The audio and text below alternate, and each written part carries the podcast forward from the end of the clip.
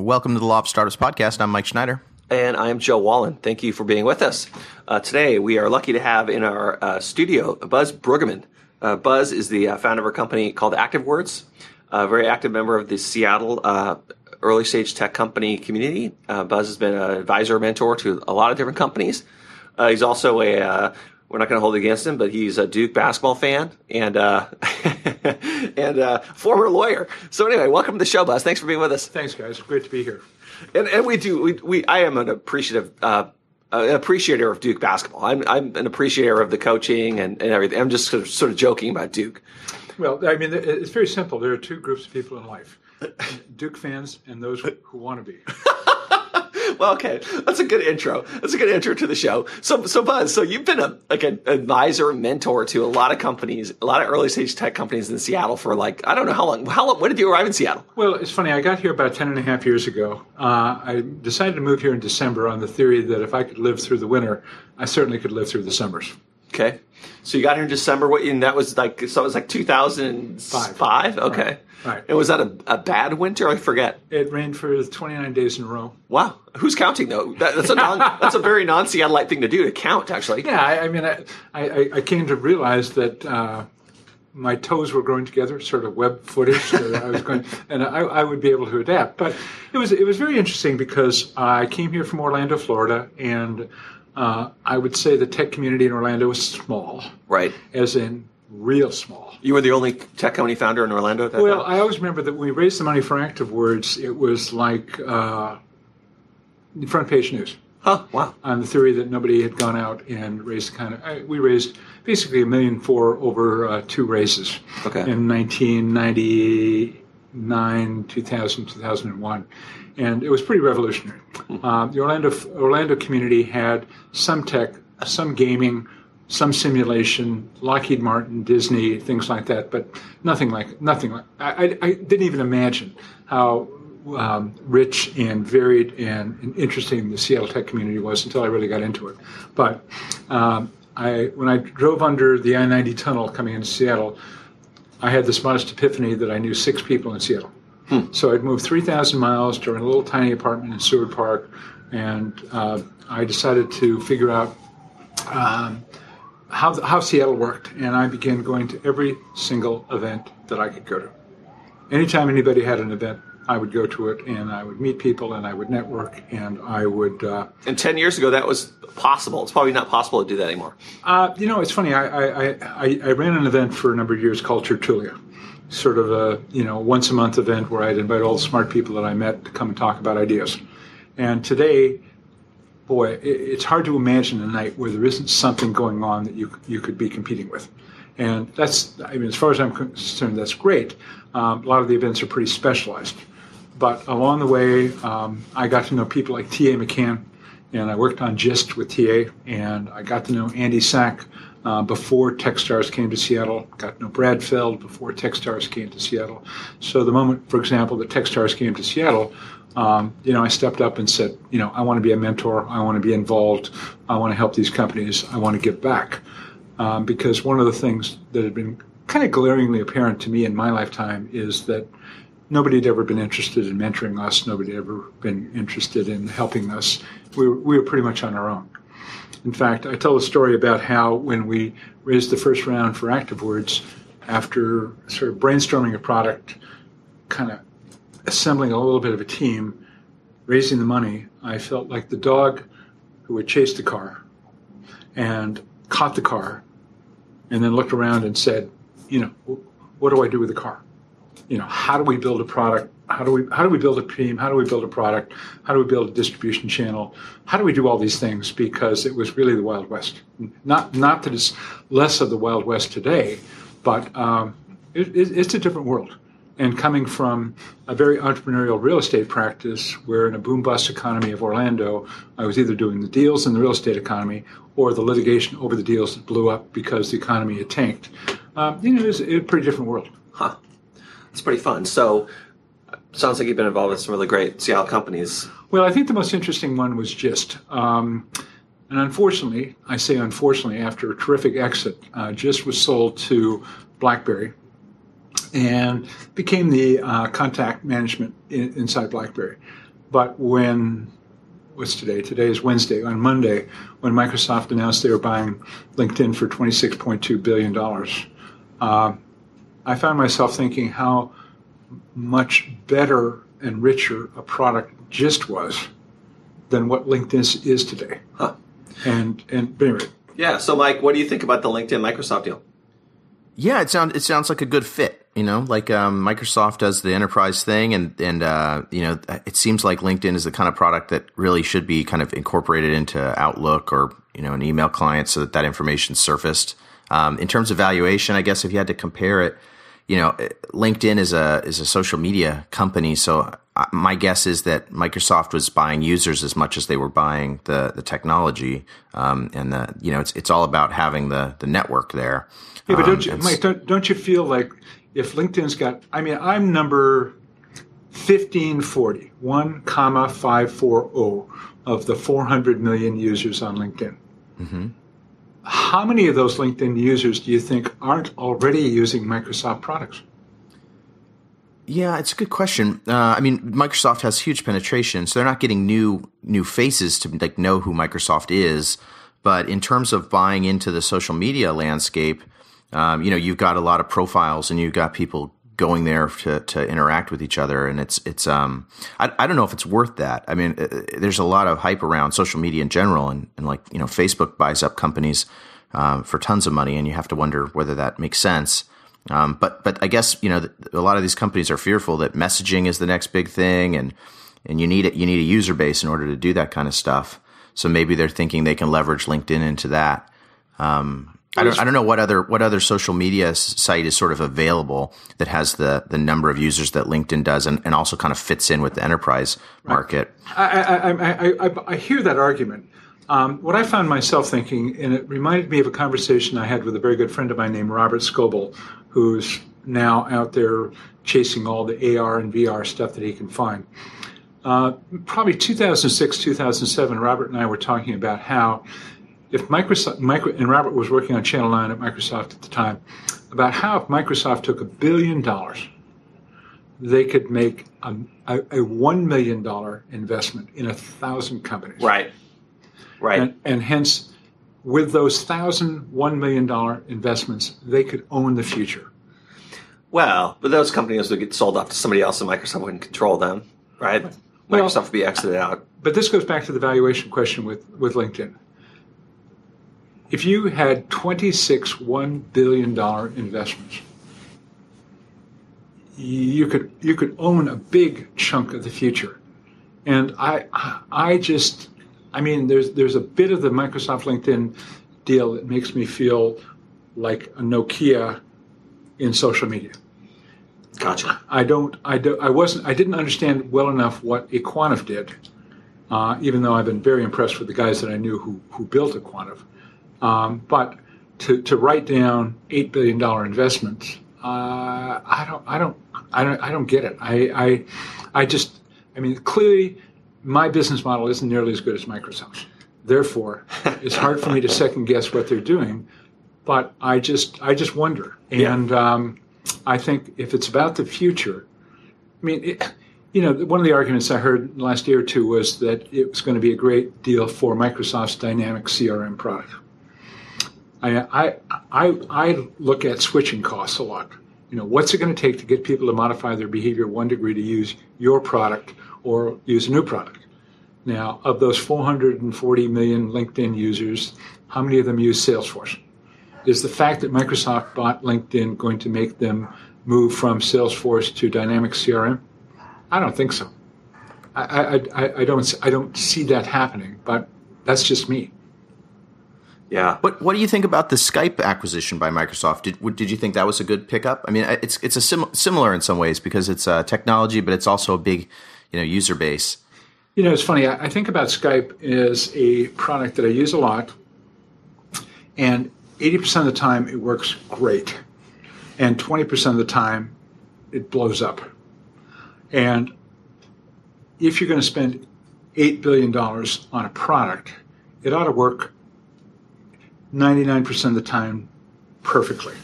Now, I, I know I've got a nag inside Skype that reminds me that I've got to pay them, you know, you know, give them ten bucks to get back some more Skype minutes so I can call cell phones. Um, I haven't give, I haven't paid anything to use Skype in forever, so I shouldn't be complaining about the fact that 80% of the time it's, it's, it's fine, it works free.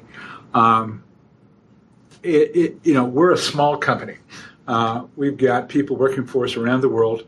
Uh, we use Skype, we use GoToMeeting, uh, we use these kinds of collaboration tools, and and they work pretty well. They're kind of magical, actually. Uh, I'm totally fascinated by my ability to sell, or my ActiveWords ability to sell software all over the world.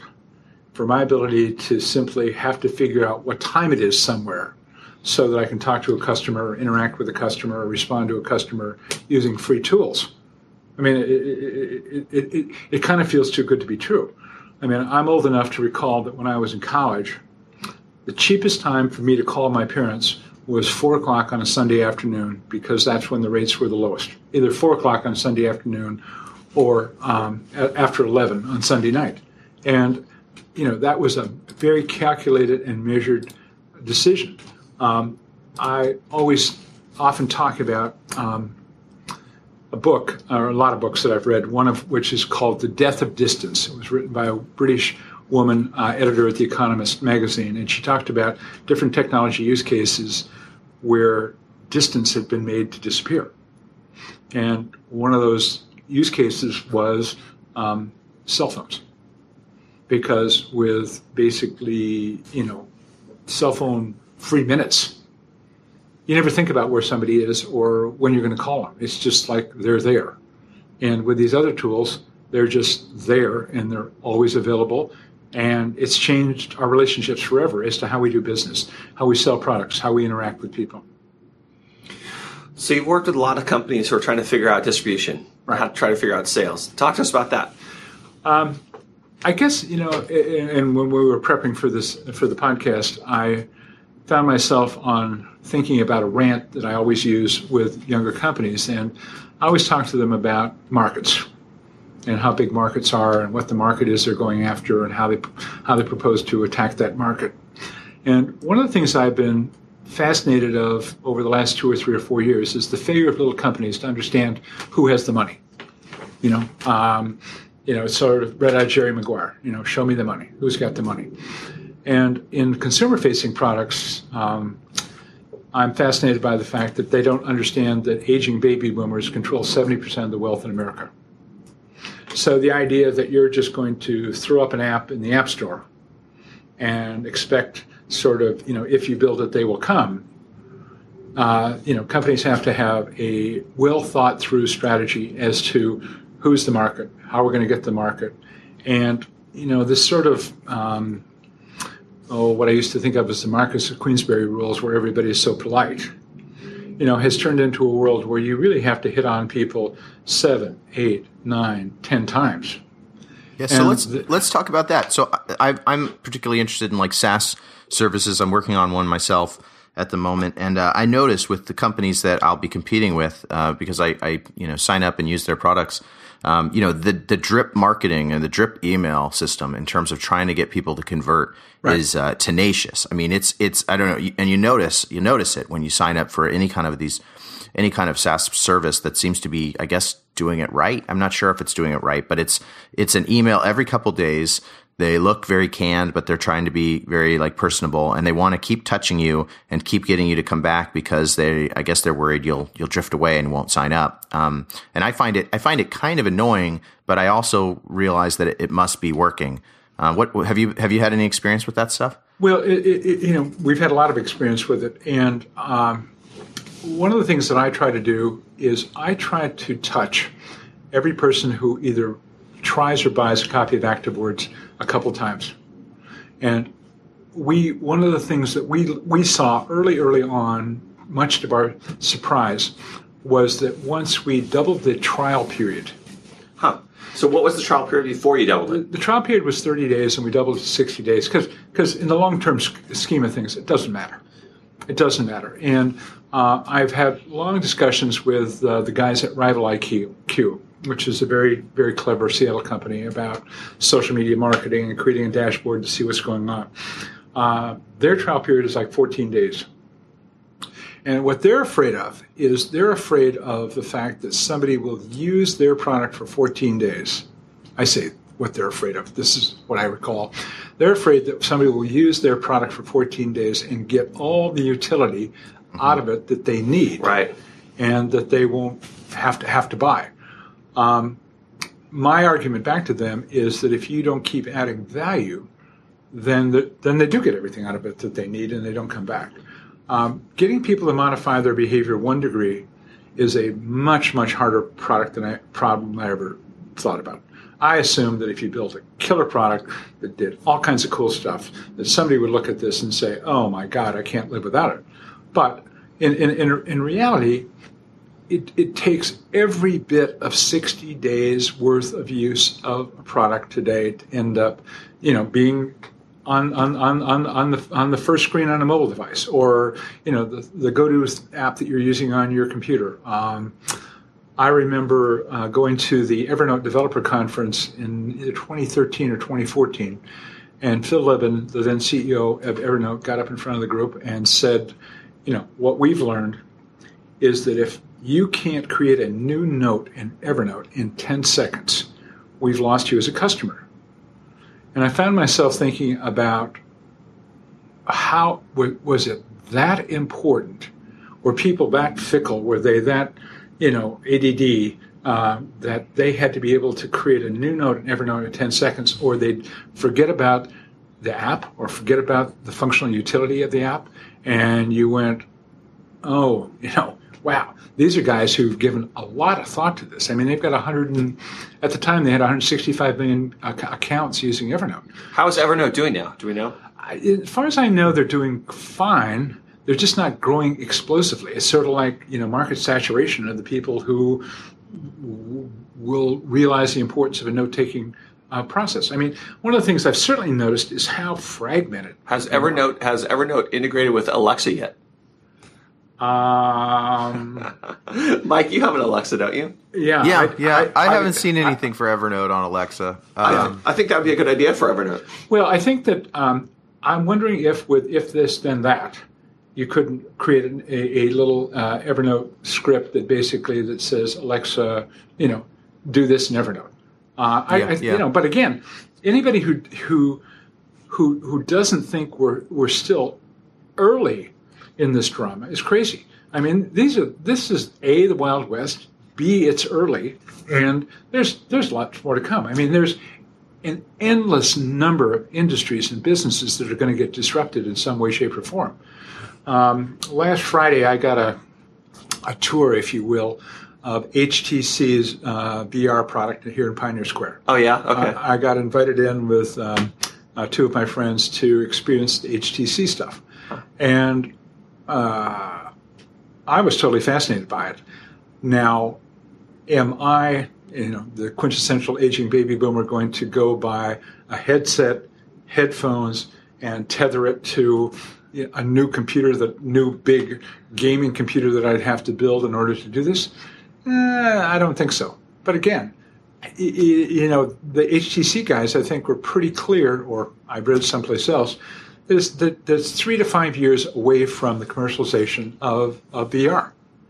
And one thing uh, that's interesting, so I've got a I've got a Vive here at the house, and I've um, I've used it a bit, um, and I'm I'm just a, I, I'm pretty impressed with it overall. It does seem like it's going to be pretty amazing in three years. But one of the interesting things about it is that um, I've been buying quite a bit of software for it, which is kind of um, unusual for me. I mean, I, I, I buy games periodically, but like with the Vive there's kind of these experiences. So you put the Vive on, and then you've got the Steam uh, App Store, which sells the games, and um, it, it, just it, it's basically like the App Store app storeization of um, of VR and and uh, Valve, who makes the Steam Store and it has collaborated right. to make the the Vive headset. Um, they made it really easy to uh, to install and run these these VR apps, and so I've probably spent I don't know, several hundred dollars on VR VR experiences. Um, and so the good news about it is it may be it may be an early um, early product, but it seems to be getting me to open my wallet in a way that you know mobile apps don't necessarily. because uh, these games are like some of them are 20 30 dollars um, and they you know they're, they're, still pretty rudimentary at this point. one of them that What's i the- played was a recently i think it was a $20 app and it is a it was a a virtual uh, like a bar with a with a couple pool tables and you can play pool um, and it's and you use these the, the thing that sets the the uh, Vive apart in my opinion is these um, the the the controllers for the hands are really very good. I haven't used the Oculus controllers, but I, am not sure that they're even really out yet. Um, yeah, I, I, was impressed with them also. But let me let me pose another question to the to you guys because sure. you're the next next generation of smart guys. Um, if I'm right about the idea of selling an experience, and if VR is going to be the idea, uh, I always thought back in the early days of uh, high def television, 1080p stuff, particularly 1080p stuff, that destination resorts were making huge mistakes in not developing killer content for HDTV, you know, which ultimately I guess became the travel channel, to create this experience where I could sit and watch this stuff on TV and say, man, I really want to go to, you know, fill in the blank. I really want to go to Whistler. I want to, want you know, places I haven't been. So if I'm right about aging baby boomers having the cash and looking for experiences, do you anticipate that the travel guys are going to get into delivering VR experiences to help people make decisions relative to where they want to go? Because if I'm sitting here in Seattle today and somebody says, uh, let's go to Italy, and I say, okay, I got to pack my stuff, I got to get to the airport, I got to fly you know 12 14 hours bad seat bad food you know lots of people you know deal with uh, security uh, you know all the all the, the bad things about travel to get to experience something so if you deliver that something to me in such a vivid context are you going to make me modify my behavior to reach into my pocket pull out my credit card and pull the trigger on going there or are you going to tie that into the marketing experience? Because if I'm right, that should be that should be replicated across lots and lots and lots of industries. You know, cars, uh, you know, redecorating your home, uh, all those things. I see I see the applicability of it all. But again, I think we're early, and how do you equip the buyer? So maybe maybe there's ways to do this, and maybe there's startups out there that are listening to this that are thinking about this. Um, go ahead. So, Mike, have you bought any uh, Vive Vive apps that are like travel, uh, you know, travel type apps? Well, so they have they have apps on the App Store that are very much uh, focused on like uh, recreating a particular place, like destinations. They have one called Destinations that I think Valve maybe have, have even created, um, and and it and they've given people tools so that they can create three dimensional spaces for people to be in with a with a basic you know a, a, camera. So you take a few hundred images and you run them through a computer, and the computer reconstructs this space.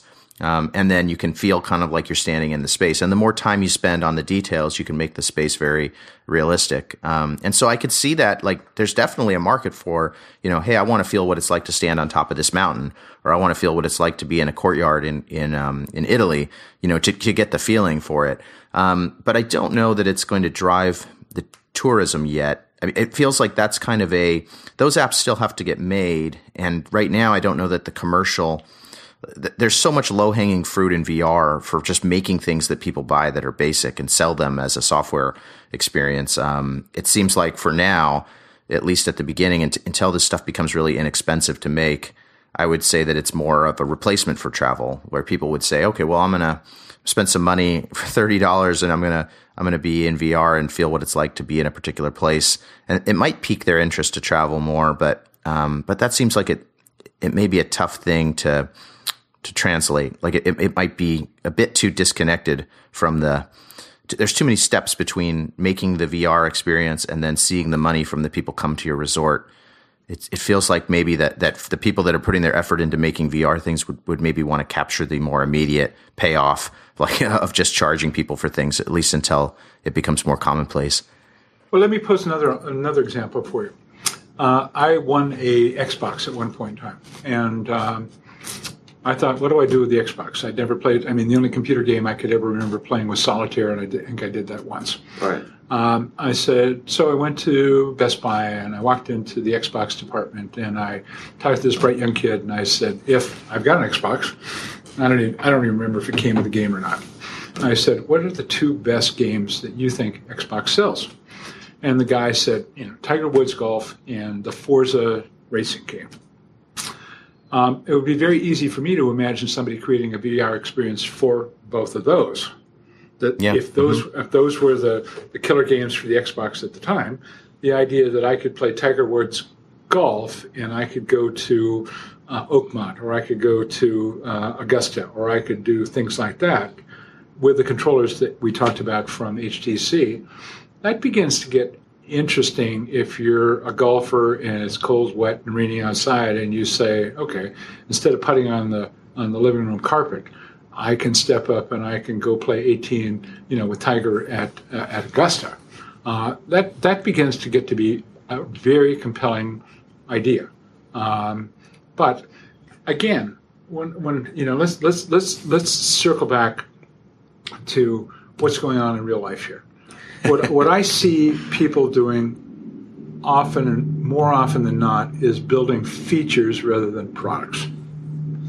And there's this sort of um, uh, founder entrepreneur pride in the product where they believe that their product is ultimately going to become, become something that is freestanding that's going to change the world, which is great. Great, great, great. At the same time, we built a culture that rewards what I what we call overnight success. You know, and people look across the landscape and they say, "Oh my God, you know, look at what Mark Zuckerberg did with with Facebook. You know, overnight turned it into a multi-billion-dollar enterprise." You know, the great bulk of companies are going to fail. Some of them are going to succeed as features, and some, and, and much, you know, I mean, this is sort of a funnel. Fewer are going to succeed as freestanding products that are going to have a big impact. And I think that's that's that's both realistic and the way it is going to be, and it's not going to change. Uh, there's nothing on the horizon that I see that's going to truly change that.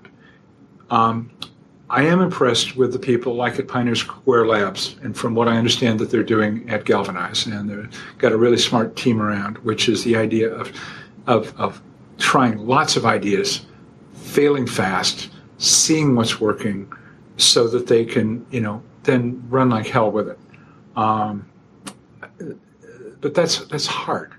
I mean, it's hard. It requires a lot of capital. It requires really smart people, and yet. Um, it, I, I think it's a good idea. I mean, if I were, if I were, if somebody said, "Who do you want to sign up with today?" You know, who do you want to help out today? Um, you know, the, I'd love to be involved with the Pioneer Square Labs guys because I think they're really talented guys.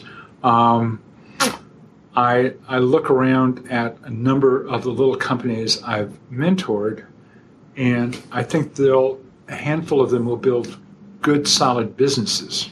I mean, well, I'll give you the best example I can give you right now of a company that I'm, I'm intrigued with is a company called Client Link. So Client Link was, is a Nine Mile Labs uh, company from this past spring cohort. And they're building a very clever little idea of a digital business card. And with a digital business card, not only do you have a digital business card, but it provides a platform by which you can be a referral hub to other people and other services and other ideas.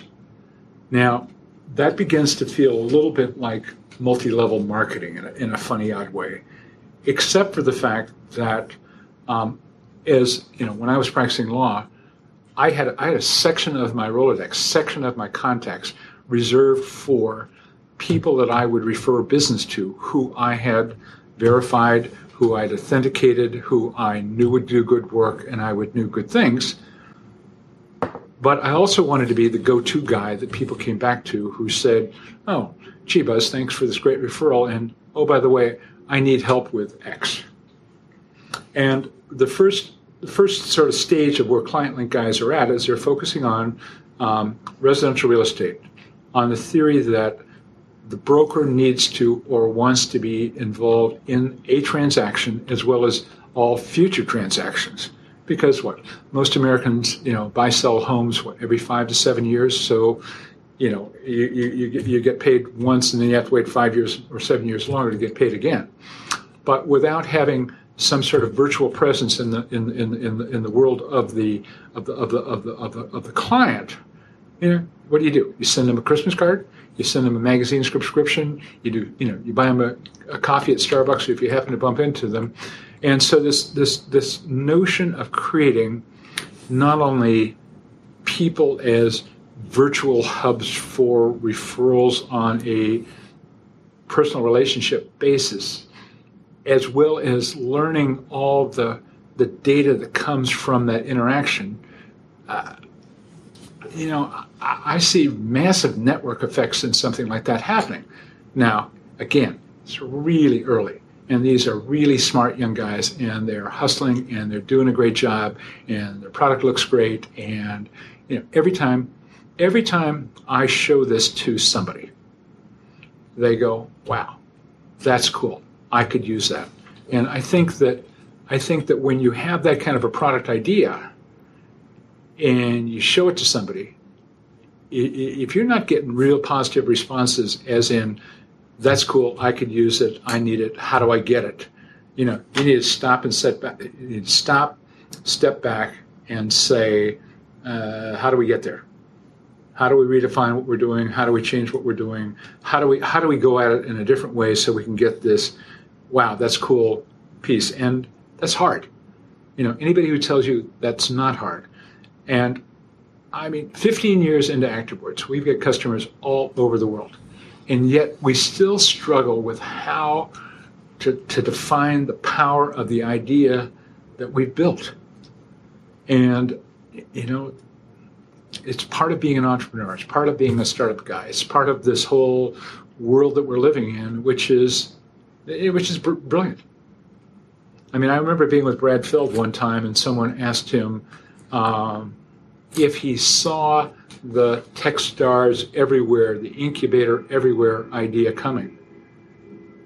And he said, We started Techstars in Boulder because there was nothing going on in Boulder.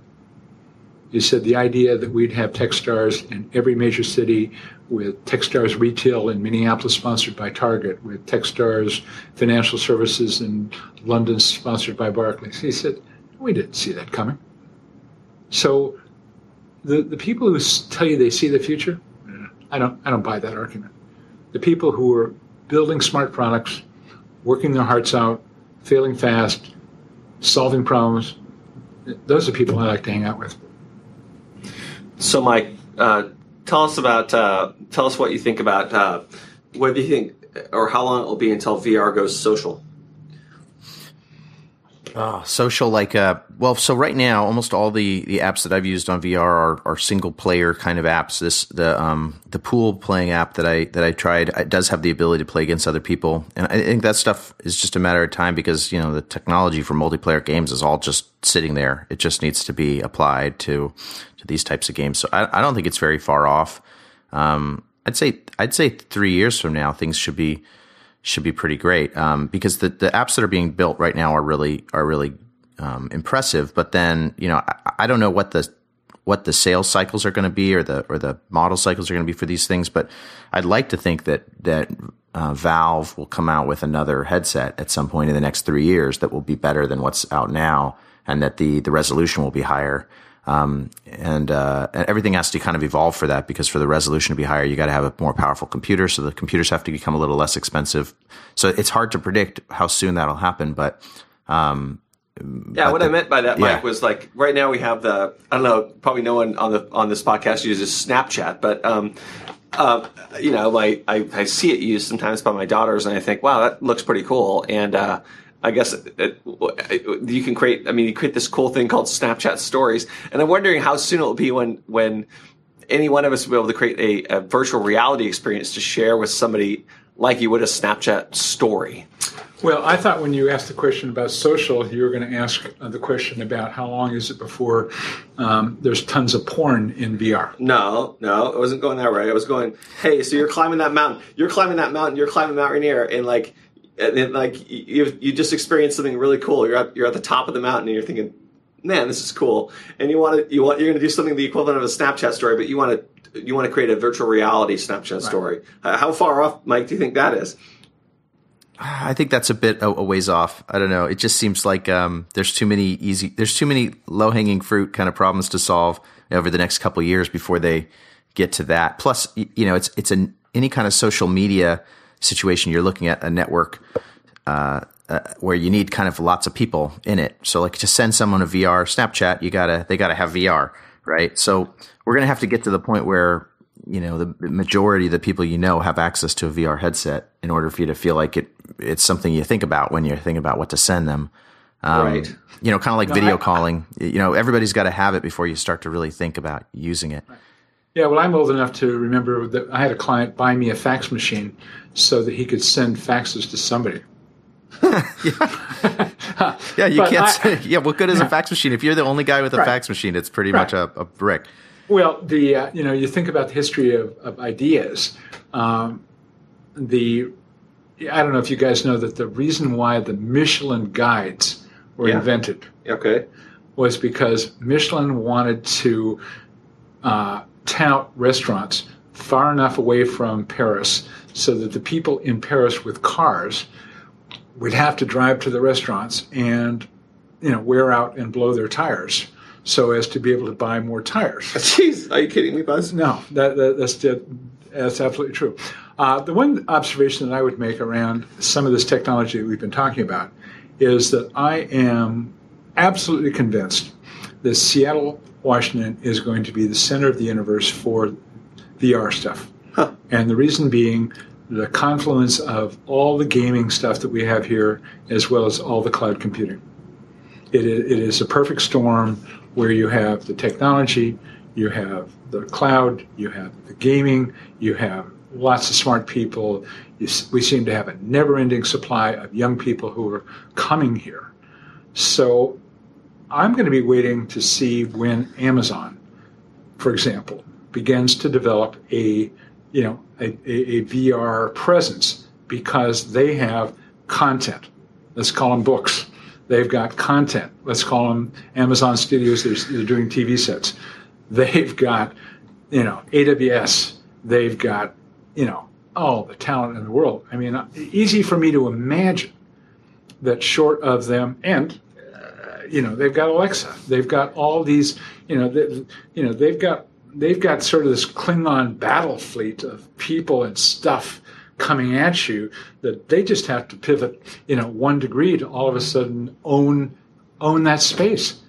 I mean, it, it, it, it's just fascinating to me, and and you know, if I'd love to do this podcast five years from now, where somebody says, "Man, how did how did you see Amazon coming to be the force in, in, in, that space. Yeah, there's a great uh, there's a great uh, new company in, in, Seattle called Scout Media, and I don't know if you guys have checked this out yet. You can check it out at scout.ai, but they uh, they combine um, they combine uh, sort of near term science fiction with uh, technology news. So there was this really great story they ran recently.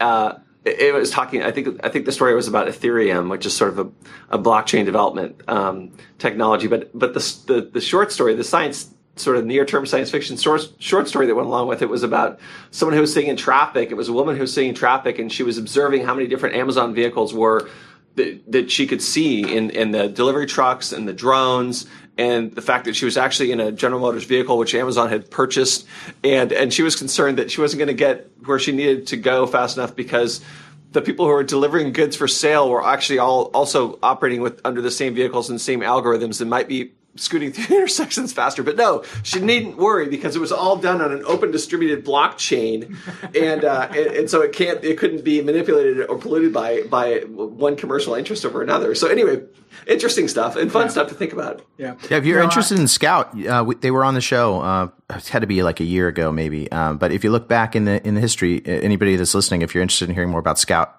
uh, Media, go go back uh, a few episodes and, and see. Uh, you can hear them talk about what they're doing. No, it's, it's so interesting. I'm sitting here in Joe's office looking across Seattle and looking down at traffic grinding to a halt on I 5. So, if this city is going to continue to prosper, you know, we got to crack the code, and who knows how the technology community uh, uh, works to help this. We got to crack the code about traffic. We got to crack the code about housing. We got to crack the code about homelessness. Uh, we got to crack a handful of things. And, you know, I, am persuaded that there's enough talent, uh, there's enough money, um, there's enough highly motivated people here that, that, that can go a long way to, to, to, doing this. You know, what it all looks like, and I don't know, but it reminds me, you know, uh, you know, the, the, classic Justice Brennan, Justice uh, Stewart quote about pornography. He said, uh, you know, I can't define it, but I know it when I see it. And I, I see the problems we have.